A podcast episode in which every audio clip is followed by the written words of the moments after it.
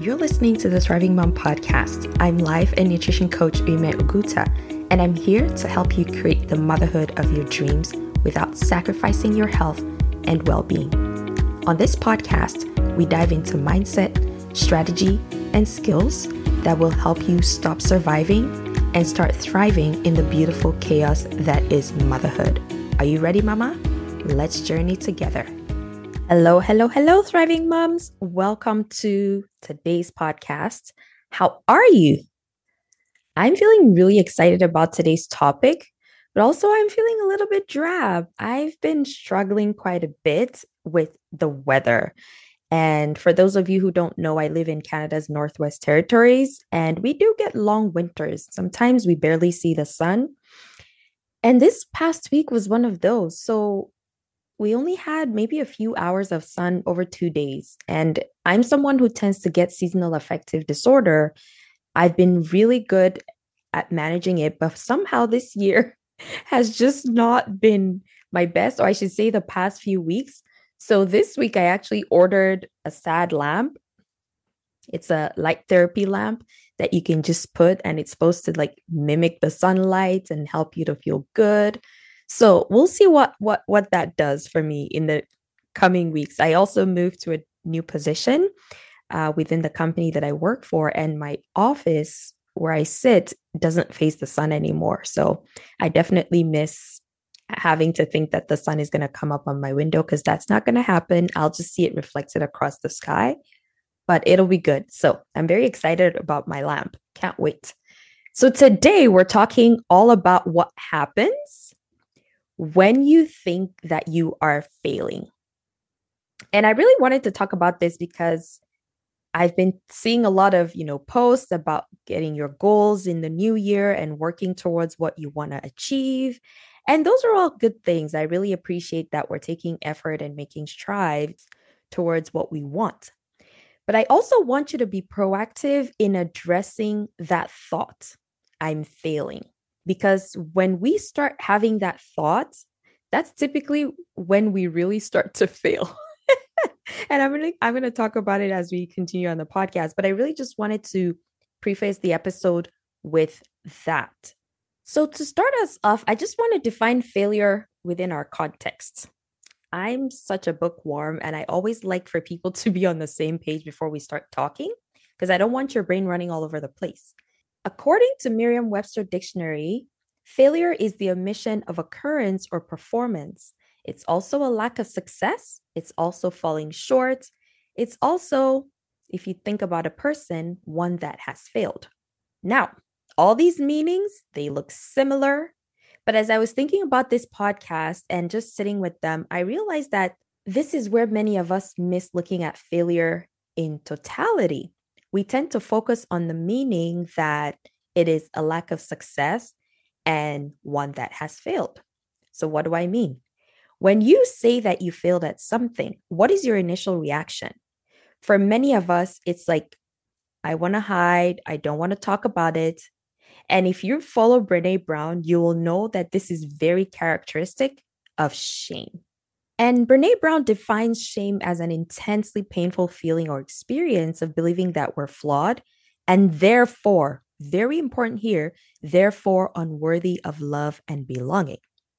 Now, when you're feeling shame and thinking that you are flawed, you own and become failure. This is where you notice you start to say things like, I'm a failure. I always fail. I never get things right or any form of that kind of thinking. And then you mess yourself up because now you've taken on the self image of failure. And self image is what defines who you are and your place in the world.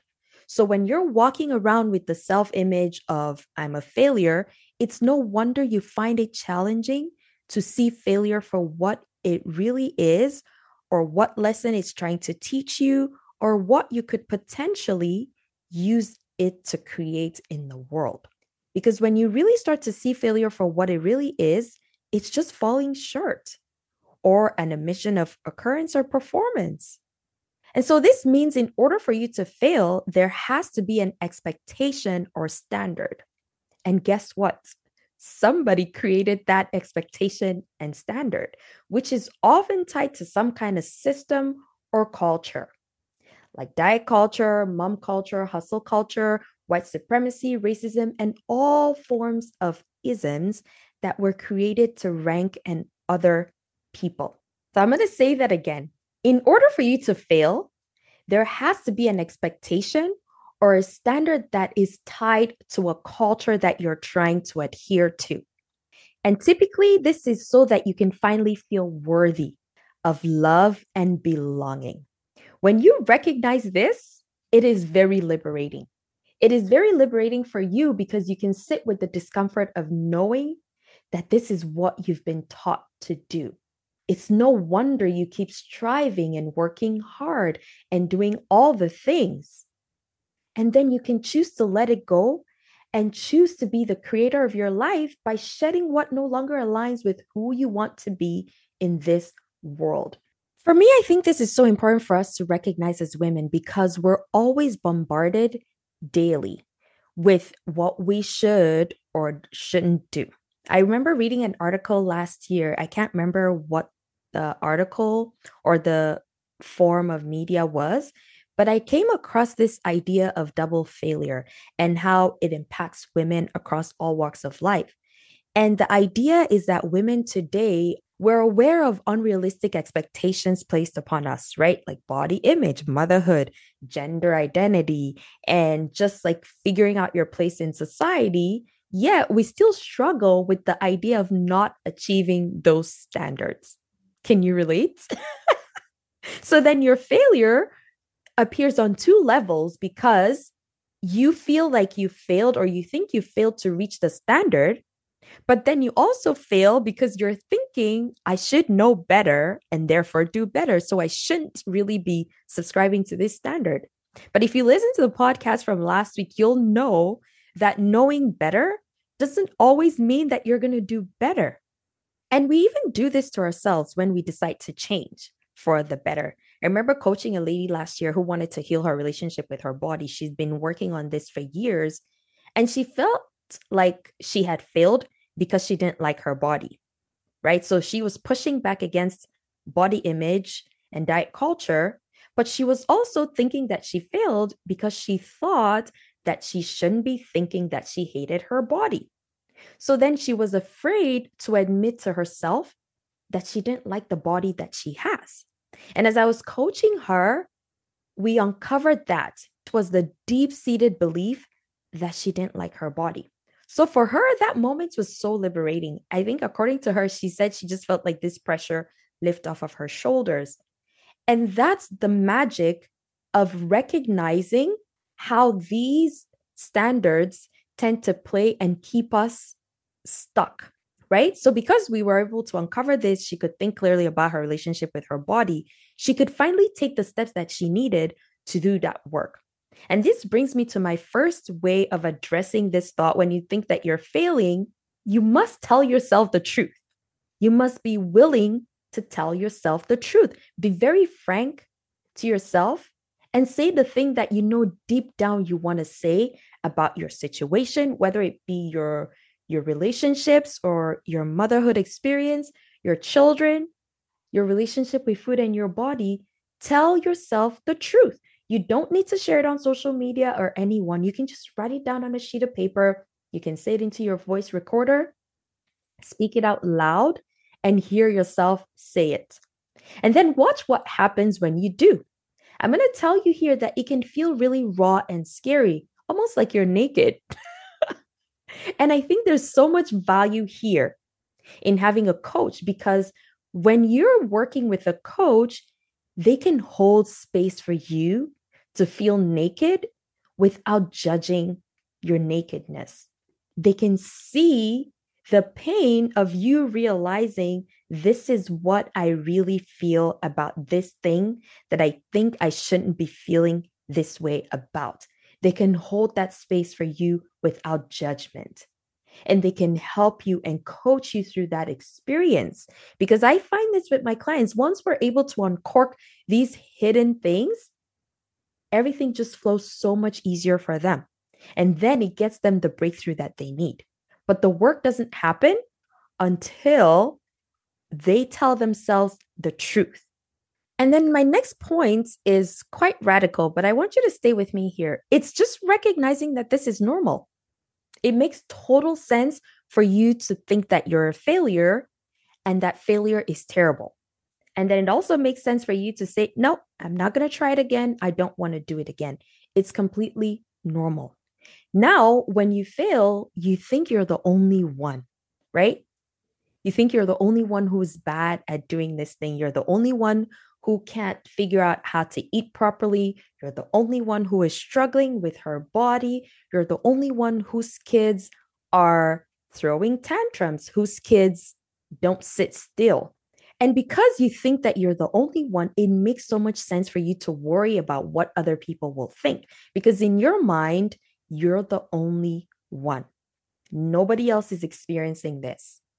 So I want you to really normalize and notice how much sense this makes. So for me, one thing I'm working on this year is learning to trust my intuition and just allowing myself to receive instead of always going after and doing things to get things done. I'm very much a doer by nature. And it's been very helpful for me throughout my life. It's brought me so much opportunity, so many opportunities. It's given me so many experiences that many people just sit and they're like, oh, I wish I could do that. But as I've gotten older, and I'm also really wanting to step into the possibility of who I could be in this world and the impact that I want to have, I'm finding that I'm being called to rest even more and do less, which my brain is not on board. I will tell you, it's been very fascinating watching my brain just fight me on this. And I remember the other day I was journaling. Then I remembered this time when I was in primary school. I think that would be about grade three in North America, where it was our final exam. And then our headmistress looked me in the eye and she told me, You know, you didn't quite make it right? So I didn't make the top three in our class, and I was the fourth. So my face didn't get to go on the school calendar. and I was so devastated. Now I'm laughing about it, but back then it felt like I was going to die. In that moment, the message that I got was you have to work harder than everybody else to be the best. And as a Black woman living in a world I find that I adopted that mentality and I even made it more because when I came to Canada and noticing just the way the system works, I thought, well, definitely I have to work twice, if not more times than my peers because the color of my skin already is like a block to a lot of people. They're not going to get past the color of my skin. So I have to do even more to help them miss that. And I think this is where coaching has been very valuable for me because I've learned to not do that anymore. I've learned to let that go and just let me be human and let my humanness speak for me.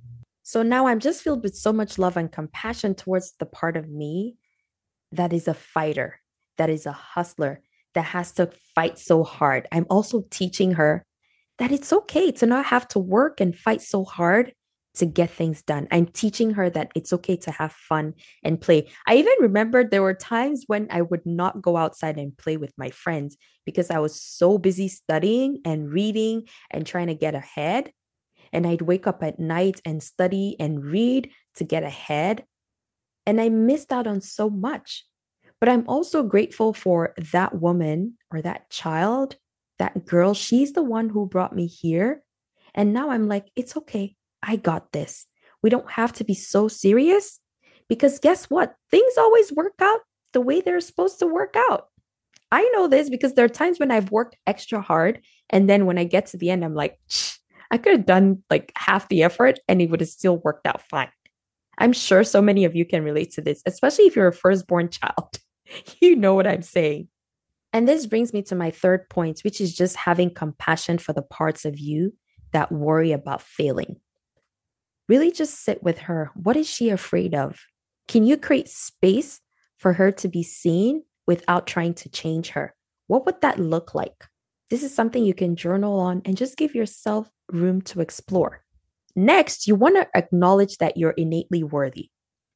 Listen, You are divinely created and unique in your own way, which is why nobody else has the same DNA as you. And that means your worth is constant. There's nothing you can do, nothing you can say, no way you can be to make you less or more worthy than you already are.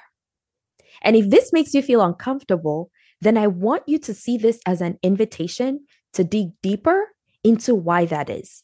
I want to bet that there's a layer of shame that's there because you've tried to fit into the mold of some standard or culture so that you can finally feel worthy of love and belonging.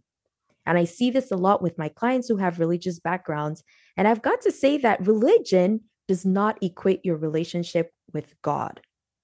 Religion is a man made construct. And what I found helpful for me to keep me sane is recognizing that I'm responsible for the relationship that I have with God. And that's all that matters. So, whatever doctrine that is being taught is questionable.